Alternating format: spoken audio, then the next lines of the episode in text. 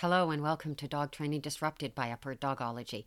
I'm your host, Billie Groom, expert in canine cognitive behavioral therapy and successful behaviorist for over three decades. Upward is an acronym standing for Urban People with Adopted and Rescued Dogs. The A could also be adolescents, and the R could be rambunctious. Upward Dogology is a scientifically proven formula adhering to the principles of cognitive behavioral therapy. In the first four episodes of this podcast, I get into what all that means, how it works, why it's effective with dogs over the age of six months, and why upward dogology needs to be incorporated into mainstream dog training to decrease abuse, surrender, and euthanasia.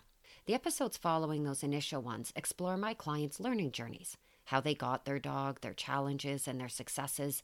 If you're feeling defeated or frustrated, you're not alone. These are followed by short snippet pieces on different topics trending in the dog world. After three decades of working and volunteering in the dog world, I have seen many changes and trends, so I talk about these. This is not to be judgmental or critical, but to allow you to make the best decision based on education. These episodes are mixed in with episodes that are interviews, and these are with some of the most interesting of guests, from volunteers to rescuers to veterinarians to authors and experts in the healthcare and wellness industry.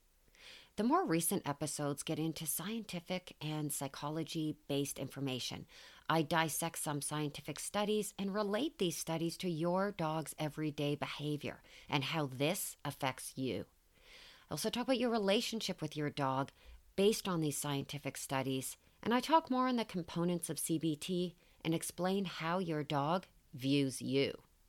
As an animal advocate, with my main mission to be preventing behavioral euthanasia and surrender, which I have done every day for decades, this podcast aims to provide information through thought provoking topics that may appear to disrupt the status quo but if we do not recognize the limitations currently engulfing the dog industry and accept the need for change, we will never progress.